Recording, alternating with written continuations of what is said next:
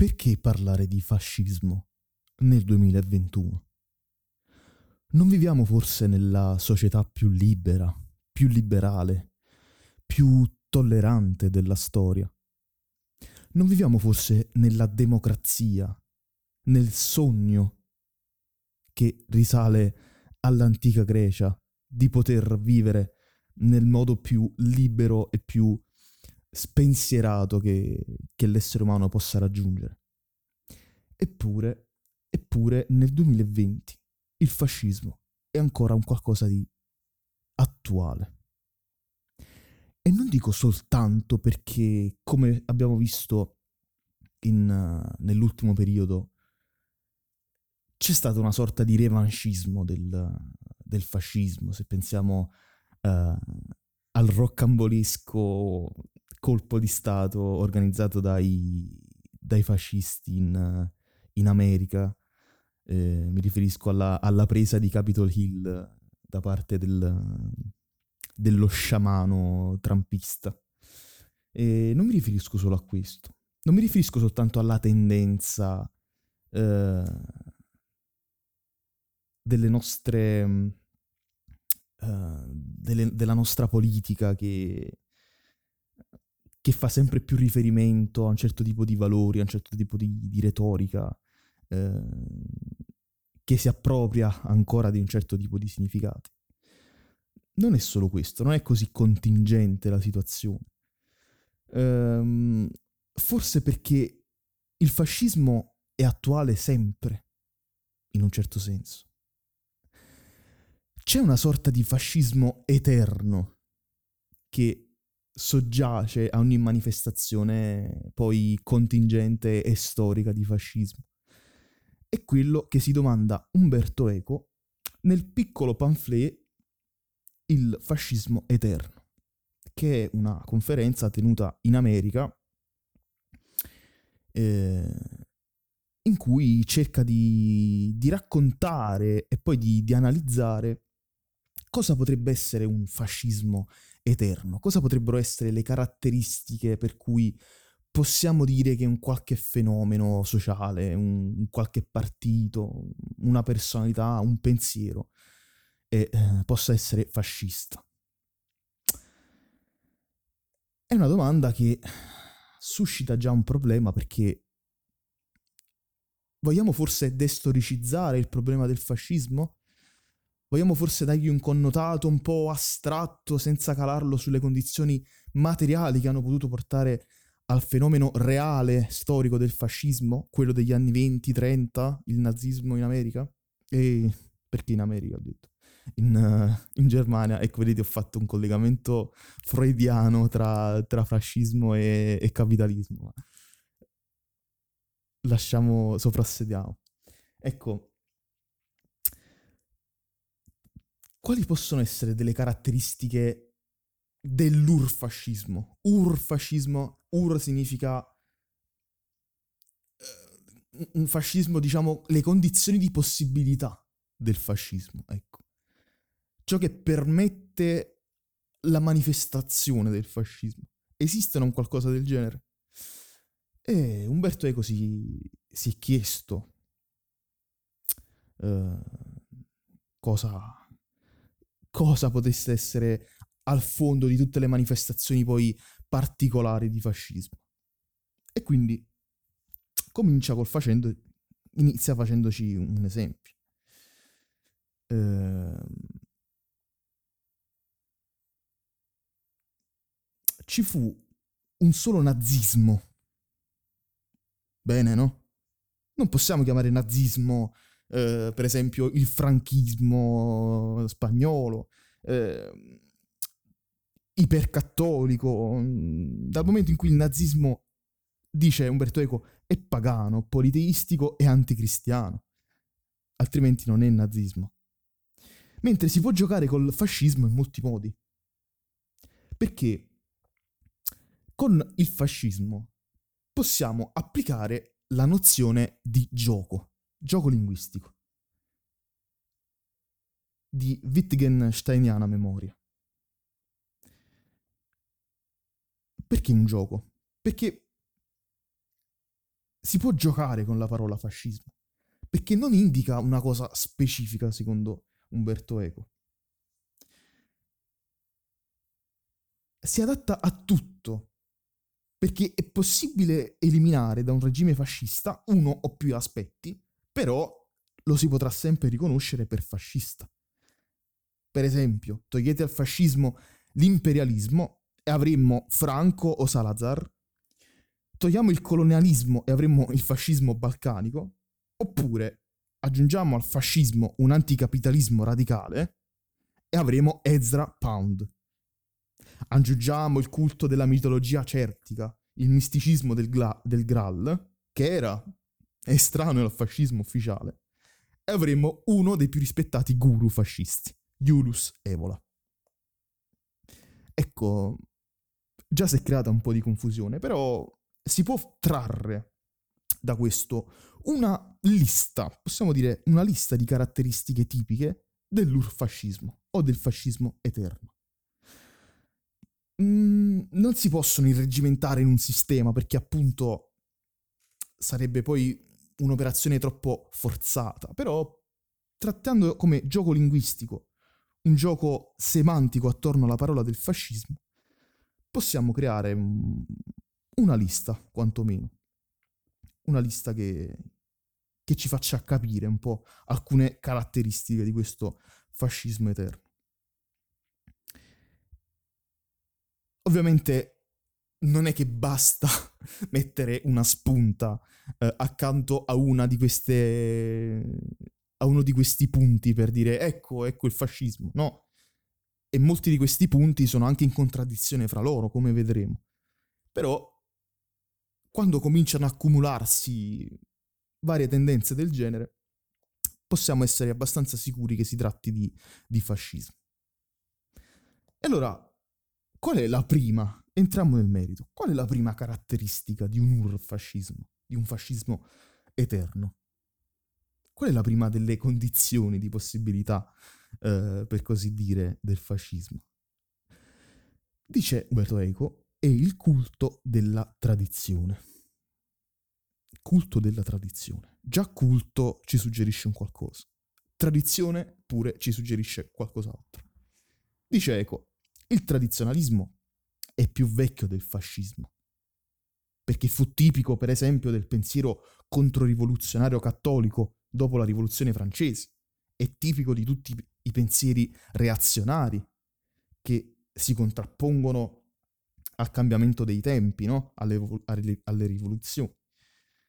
Ma nacque nella tarda età ellenistica, specificamente come una, re, una reazione al razionalismo greco.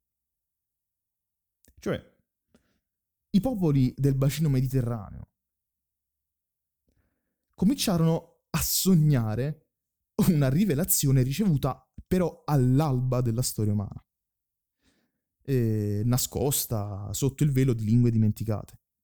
Per esempio, i geroglifici egiziani, le rune dei Celti, i testi sacri sconosciuti delle religioni asiatiche. Una nuova cultura deve essere sincretistica, cioè fare una sorta di raccolta di tutte le varie credenze per, per superare poi mh, le contraddizioni e giungere a quella saggezza originaria che solo ed esclusivamente può essere una vera saggezza. Quindi la saggezza degli antichi, no? La saggezza delle origini, la saggezza perduta. E quindi, come conseguenza a questo, se la vera saggezza è quella originaria, quella delle lingue antiche, quella dei popoli antichi, non ci può essere un avanzamento del sapere, perché la verità è stata annunciata una volta per tutte. E noi cosa possiamo fare se non limitarci a interpretare il suo oscuro linguaggio? E, ed è pieno... Sono piene le, le manifestazioni fasciste di, di questo tipo di mentalità. Eh, se pensiamo eh, alla passione dei nazisti per l'agnosi oppure per l'occultismo, se pensiamo a Julius Evola, il Graal, i protocolli dei Savi di Sion, eh, tra l'altro un falso assoluto, come ha dimostrato lo stesso Umberto Eco, che però viene ancora utilizzato, ancora utilizzato per, per legittimare l'antisemitismo, e tutta una serie di, di complottismi vari, ma non ne parliamo qui. Insomma, dice, dice Eco, questo può essere un sintomo di, di urfascismo, questo fatto che la verità è già stata annunciata, che non ci deve essere un avanzamento del sapere, perché il vero sapere è quello degli antichi, no? E questo conduce a un irrazionalismo. Un irrazionalismo che, che conduce poi al culto, sempre culto, dell'azione per l'azione. Cioè, l'azione è bella di per sé.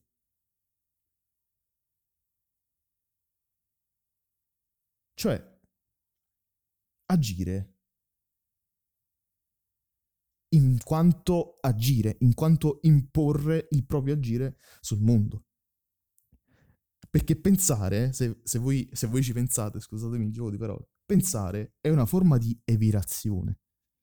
Perché pensare ti fa tentennare di fronte all'agire, no? Di fronte alla possibilità di agire impulsivamente, direttamente, il pensiero ti frena da un certo punto di vista, e quindi la cultura è sospetta, la cultura diventa un qualcosa di sospetto.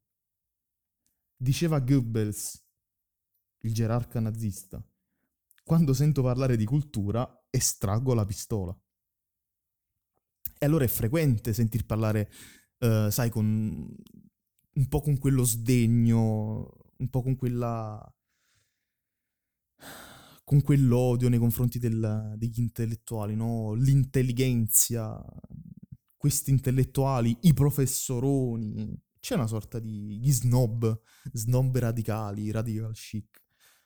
Ecco, questa roba qui ci fa sospettare il fatto che in realtà il pensiero critico non è ben accetto. Non è ben accetto. Ecco perché c'è un odio verso la cultura e verso il um, verso il, uh, il pensiero stesso. E quindi abbiamo detto questo culto per la tradizione. Il culto per la tradizione implica il rifiuto del moderno. Cioè, il mio caro Heidegger, qualcuno di voi saprà eh, la mia passione, diciamo, tra virgolette, per Heidegger. Ecco, pensatore del nazismo, il suo obiettivo principale era la tecnica. E ci sono stati pensatori che hanno criticato la tecnica. È stato un tema di tutto il Novecento, la tecnica, no? Eh, però c'è modo e modo di trattare la tecnica. C'è per esempio il modo di Walter Benjamin di trattare la tecnica come una possibilità emancipativa, e poi c'è il modo di Heidegger di trattare la tecnica come qualcosa che ci allontana dall'autenticità dell'essere. E quindi si odia la tecnica, si odia la modernità, perché si deve tornare al sangue e alla terra. Blut und Boden, sangue e terra. E questa cosa è, accomuna anche un certo tipo di pensiero anticapitalistico, perché l'odio per la modernità può anche essere l'odio per il capitalismo, però se poi si ritraduce, per esempio, in un anticapitalismo nello stile di Fusaro, oppure nello stile di, di molte persone che si definiscono anche comuniste, sì, per modo di dire, anticapitaliste, però che in fondo sono totalmente eh, e pienamente fascisti. Ecco, questa cosa qui è importante. Ed quindi è un elogio, ovviamente, dell'irrazionalismo. Cominciamo già a fare un, a fare un pattern, abbiamo detto... Eh, il culto della tradizione, la verità perduta degli antichi, il sangue e la terra, eh, l'odio per la cultura, l'odio per il, per il sapere, l'odio per il progresso eh, della modernità. Ecco, quindi tutto questo porta a un depotenziamento del pensiero critico. Questo è un po' il sunto forse eh, di questa prima parte di, di analisi. Perché il pensiero critico è un pensiero libero. Il pensiero critico di cui ho trattato nella serie sull'intellettuale, no? Cercando un po' di riprendere eh, in mano la figura dell'intellettuale sempre più depotenziata, eccetera. Ecco, si deve reprimere il pensiero critico, perché il pensiero critico significa libertà di espressione, libertà di pensiero, mentre sotto un regime fascista, un regime totalitario, il disaccordo è tradimento. Eh, ecco il problema. Non si può essere in disaccordo, non ci può essere pensiero critico, pensiero autonomo. E quindi l'odio per la cultura, l'odio per, per il pensiero, eh, il culto di agire senza pensare, no? L'azione per l'azione. Estraggo la pistola quando sento parlare di cultura. Tutto questo deve condurre a una particolare, a un particolare atteggiamento che deve metterti di fronte alla paura per la differenza. Perché? Perché il fascismo, come totalità, non accetta altro al di fuori di se stesso, non accetta altro al di fuori del fascismo. Però laddove c'è questo altro, questo altro non ti deve piacere, non ti deve dire ah, ma forse c'è qualcosa di meglio al di fuori del fascismo. No, di questo altro, di questa differenza, bisogna avere paura. E quindi la paura dell'intruso. Il razzismo, xenofobia, ma anche oltre, eh, la paura del, di ciò che non è normale, di ciò che non è conformista, la paura per eh, la paura e l'odio nei confronti, per esempio, degli omosessuali, eh, la, eh, l'odio nei confronti delle persone che noi chiamiamo disabili, anche se è una, è una, è una categoria un po' disonesta da un certo punto di vista. E non ci dimentichiamo che nei campi di sterminio non ci furono soltanto ebrei a essere sterminati, ma anche oppositori politici, quindi il diverso come diverso di pensiero politico, eh, omosessuali, Eh, disabili, eh,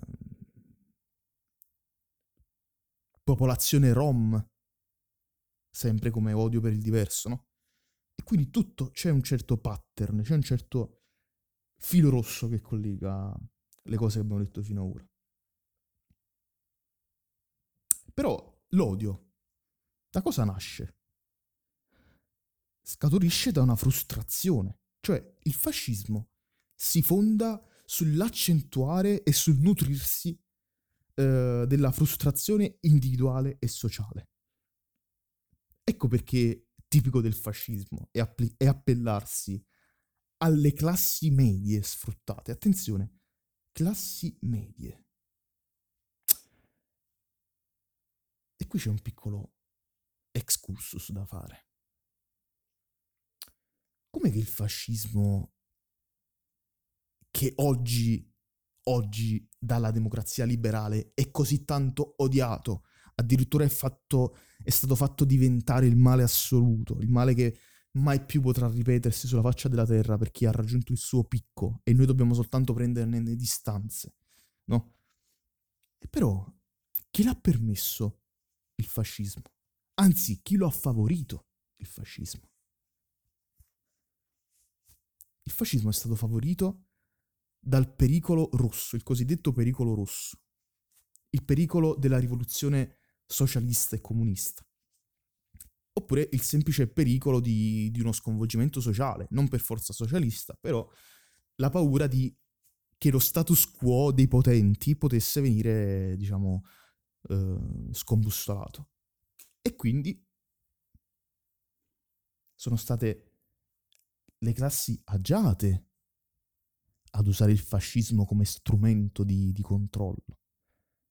Solo che credevano, queste classi agiate, di poter tenere sotto controllo le milizie squadriste, e poi ne sono state totalmente eh, sopraffatte. Però non ci dimentichiamo che ne furono un prodotto. Il potere agisce con, del, con una struttura ben precisa. E quindi la possibilità del fascismo era garantita dalla società in cui il fascismo si è sviluppato, e quindi era una società capitalistica, una società classista, e quindi il fascismo ha preso forza da questa frustrazione che non è stata però rivolta alla rivolta, ma è stata rivolta alla frustrazione, no? E quindi, invece di cambiare la società, accettare le gerarchie vigenti e dare la colpa a qualcun altro, principalmente i più deboli, i più poveri, il diverso, insomma. E, e quindi bisognava creare una identità sociale da un certo punto di vista, no? Perché il fascismo era relativamente un fenomeno nuovo, c'era bisogno di creare un'identità nuova.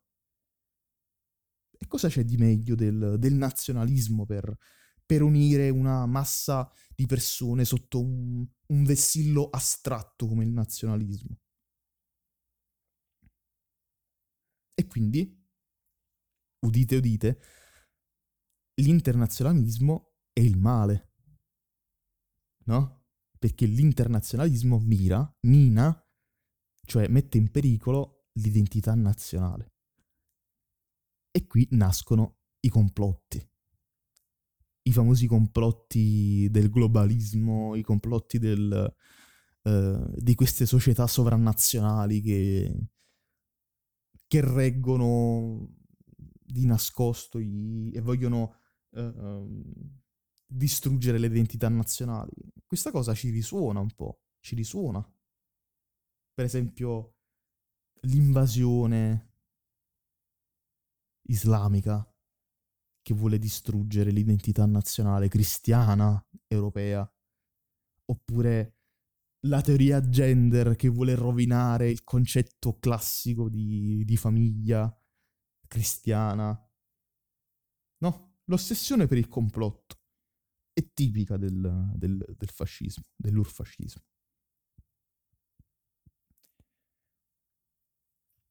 A cominciare dagli ebrei, il complotto degli ebrei, che forse il complotto è forse l'ur complotto, cioè il complotto eterno che ha segnato la storia degli ebrei, è stato subito preso perché era già vivo come complotto ed è stato portato alle massime conseguenze dal, dal fascismo.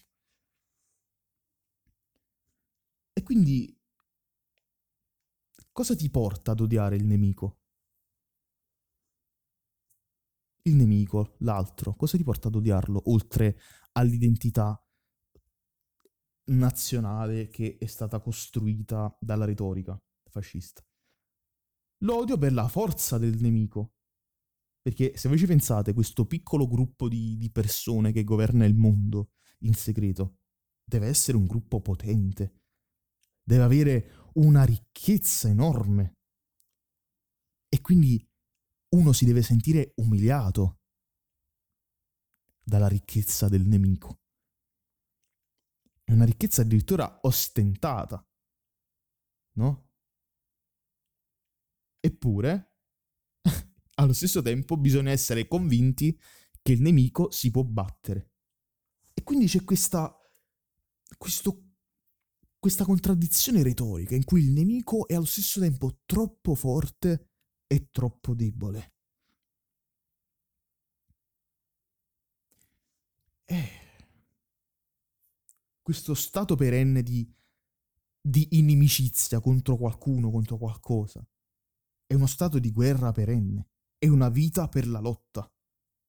Non è soltanto una lotta per la vita, perché l'ideologia fascista eh, si appropria di questo concetto di, di lotta per la vita, no? La legge del più forte, chi è più forte governa, l'azione per l'azione, la pistola.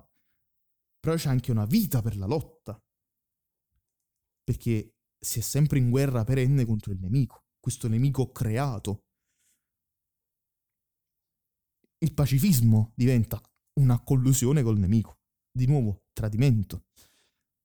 Così come il disaccordo era tradimento, il pacifismo diventa collusione col nemico. E allora, se questa guerra è perenne, qual è la soluzione per risolvere questa perenne lotta? Non ci può essere altrimenti che una soluzione finale. La tristemente nota soluzione finale avvocata da, da Hitler. No? Uno stato perenne di guerra, quindi uno stato perenne di carneficina. Il peso, il peso delle parole conta. E quindi c'è un elitismo, perché, parliamoci chiaro, a noi ci piace sentirci superiori a qualcuno.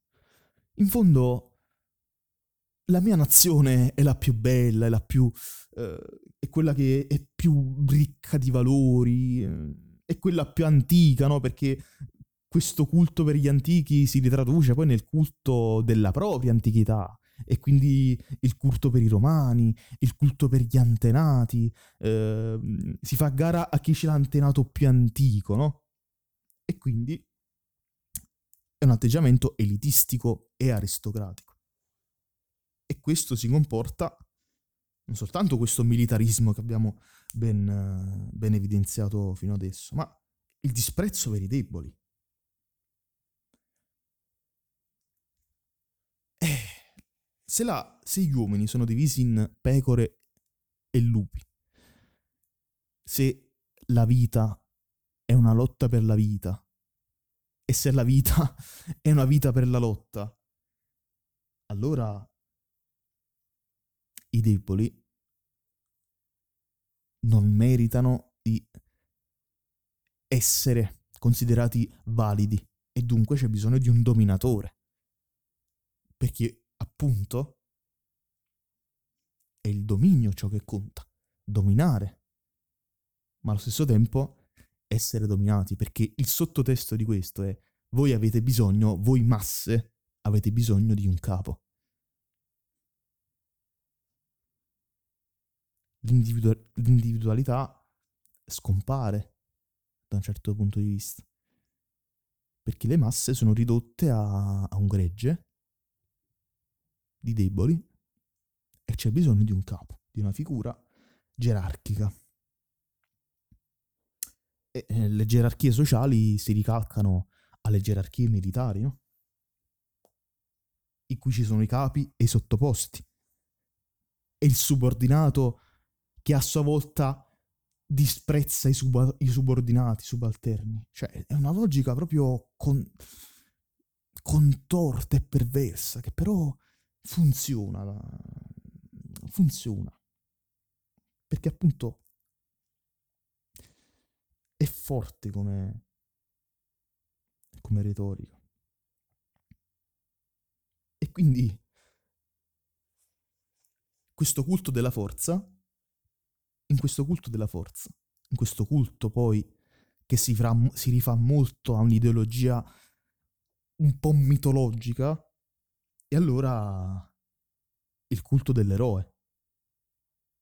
Il culto dell'eroe che deve quindi essere un grande uomo, un superuomo, questo termine che è stato abusato dal, dal fascismo e dal nazismo, che non ha niente a che fare con il superuomo, chiamiamolo oltreuomo nicciano. Eppure questo culto dell'eroe è anche un culto della morte. Viva la muerte è un classico motto fascista. Ma questo culto della muerte non, se... non, è, non è tanto il sacrificio, perché l'eroe che si sacrifica per la patria, no? Spersonalizzare il, le persone permette al potere di, di dominarle e quindi di mandarle a morire in massa in una guerra inutile. Non è soltanto questo, non è soltanto il proprio sacrificio, ma molto spesso, nella sua impazienza di morire, il fascista è più capace che faccia morire gli altri. Esatto, il culto della morte alla fine diventa culto della morte altrui. Eh. Il mito dell'eroe, il mito della volontà di potenza, questo mito che già per assonanza ci fa venire in mente un il classico macho, no? Questo superuomo che è uomo in quanto virtù virile della potenza, no? Quindi un macismo, maschilismo, e quindi l'odio per... per tutto ciò che non è maschio, il disprezzo per tutto ciò che non è maschio, quindi l'omosessualità, la bisessualità, tutto ciò che devia dal, dalla mascolinità, quindi anche le persone che cambiano di genere, eh, l'odio per, nei confronti del genere femminile. Però dice Umberto Eco una cosa abbastanza simpatica. Questo culto per le armi, no? Libro e moschetto, il fascista perfetto, il moschetto, il culto del fucile. Non è forse tanto un ersatz fallico, cioè un'invidia del pene permanente? Si fa questa domanda Umberto Eco, è una domanda simpatica, eh, più una provocazione che un, una vera e propria analisi, però ci sta. E quindi abbiamo parlato di queste categorie che affascinano tanto il fascismo, come il popolo, la razza, eh, la nazione. Um, però questo populismo, questo populismo, cosa produce? Produce il fatto che esista qualcuno che è la voce del popolo, qualcuno che incarna la voce del popolo. Fateci caso, anche i populisti moderni, tipo uno a caso Salvini o uno a caso Meloni, cosa fanno altro se non dire che la volontà del popolo è quello che conta, che loro agiscono in nome del popolo, che il popolo deve... Um, tutte le, le classiche trovate retoriche populiste, no? E quindi questo Parlamento che non è stato eletto, che non, il popolo non l'ha voluto, eh, i tecnocrati, eh, è tutto magna magna, no? Ci ricordiamo, perché la storia recente ce l'ha messa nelle orecchie queste, questi slogan. E quindi... quasi come se il Parlamento fosse un orpello, perché se c'è qualcuno che incarna la voce del popolo, una persona, di cosa c'è bisogno del Parlamento? Non, non c'è più bisogno del Parlamento, non c'è più bisogno di discutere, non c'è più bisogno di democrazia, perché la voce del popolo è una ed è incarnata dal, dalla bocca del popolo, che può essere il... l'oratore populista di turno. E quindi anche l'odio per la democrazia è un qualcosa che, che puzza di, di fascismo. Ora, sia ben chiaro che la tecnocrazia sia un problema è evidente, anche da una prospettiva di sinistra, eh, che le democrazie liberali siano problematiche è evidente anche per una pros- prospettiva di sinistra, quindi non sto facendo l'apologia eh, della democrazia liberale, del, libera- del liberalismo, però come diceva Umberto Eco all'inizio, si tratta di elementi che non è che ne basta uno per, eh, per poter sentenziare il fascismo di, di un'idea, di una persona. Quindi non, non siamo troppo letterali, eh, capito? Eh, sono degli spunti, di, di, anche degli spunti di riflessione sia storici sia ideologici per, per inquadrare un po' meglio il fascismo, perché appunto il fascismo non possiamo relegarlo a, co- a un fenomeno storico fatto e finito, che è durato vent'anni, è stata una parentesi come ci vogliono raccontare eh, i liberali, eh, una parentesi, una malattia, eh, che un cancro, un errore, no, no, questo no, questo no. E c'è sempre il pericolo del fascismo, perché il fascismo è un qualcosa di, di potenzialmente eterno. E quindi vediamo alla fine di questo excursus eh, sul fascismo. Il fascismo, per portare avanti tutte queste cose che abbiamo detto fino ad ora, a partire dal culto della tradizione, l'odio per il pensiero, l'odio per, per la cultura, il nazionalismo, tutte queste cose qua, cosa fa? Inventa una neolingua. Una lingua nuova che però va a ridurre le capacità di discorso, non le va ad aumentare,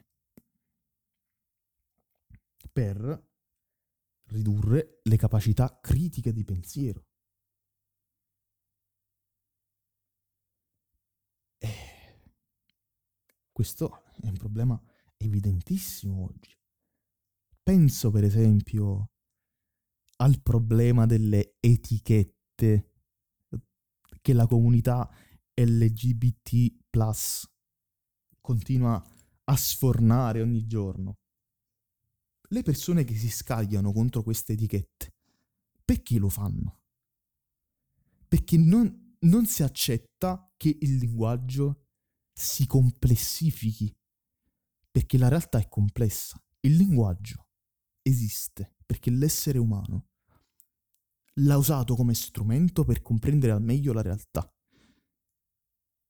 e ci ha fatto progredire il linguaggio. E quindi scagliarsi contro le nuove produzioni del linguaggio è una sorta di neolingua, perché la neolingua va a ridurre le possibilità del linguaggio, non le va ad aumentare. E allora perché sc- scagliarsi contro le cosiddette etichette, tra l'altro adducendo motivi... C'è un abuso, c'è un abuso nei miei confronti, perché la comunità L G B T Q plus, impone l'uso di termini, che, di termini tecnici che conoscono solo loro e che... Ragazzi, e ragazze, e ragazze. Mi dispiace, ma quando sentite questo tipo di discorsi, fatevi... scattare la campanellina del, dell'urfascismo che abbiamo analizzato adesso. La neolingua si diffonde anche nel discorso comune, no? In un, in un semplice talk show, per esempio, in un articolo di giornale. La neolingua non è differente dalla lingua nostra, cioè non è una nuova lingua. È la nostra lingua nel momento in cui viene, ri, vengono ridotte le possibilità di analisi e di discorso. Le possibilità di esprimere un qualcosa vengono limitate. Questa è la neolingua. Questa è la neolingua ed è l'arma principale e letale che adopera il fascismo.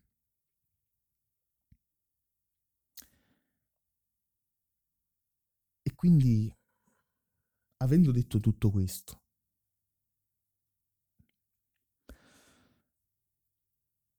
Cosa, cosa c'è da imparare? Perché è questo l'obiettivo un po' mio e, e un po' del canale, un po' quello che dovrebbe essere un po' l'obiettivo di tutti. Cosa c'è da imparare da tutto questo? C'è da imparare che